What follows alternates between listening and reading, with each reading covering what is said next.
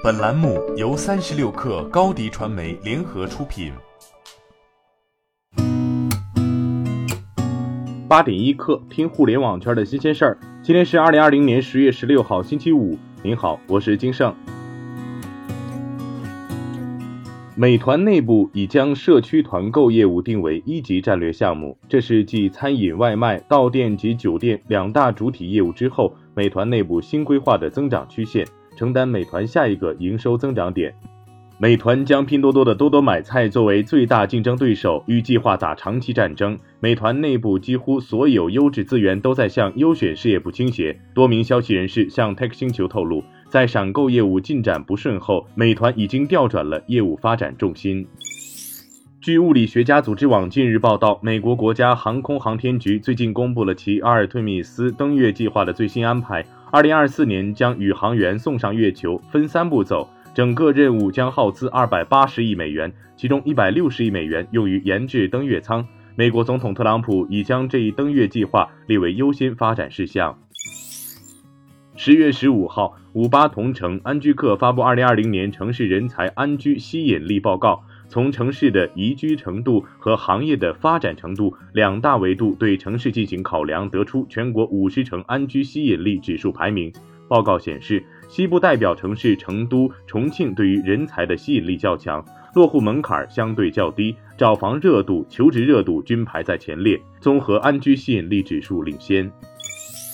美国两位知名歌手麦当娜和蕾哈娜近日入选福布斯杂志评选的美国一百名最富有的白手起家 （self-made） 女企业家年度排行榜。其中，蕾哈娜凭借六亿美元的年收入排名第三十三位，麦当娜凭借五点五亿美元的收入位列第四十位，席琳迪翁排在第五十一位，四点五五亿美元；碧昂斯排在第五十五位，四点二亿美元；芭芭拉史翠珊排在第五十六位，四亿美元。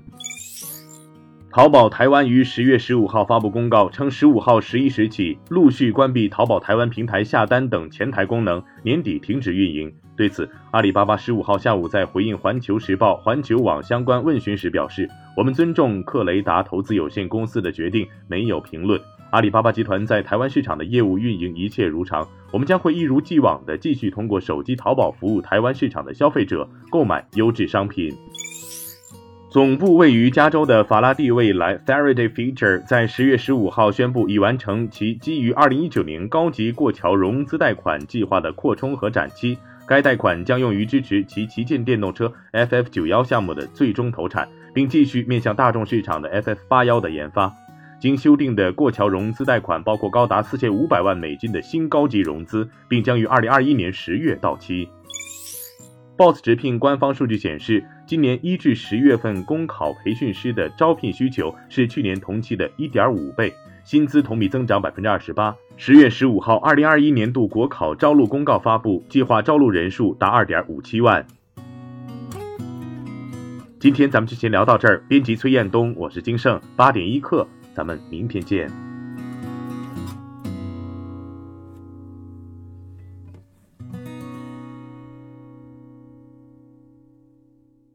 欢迎加入三十六氪官方社群，添加微信 baby 三十六氪 b a b y 三六 k r，获取独家商业资讯，听大咖讲风口，聊创业，和上万课友一起交流学习。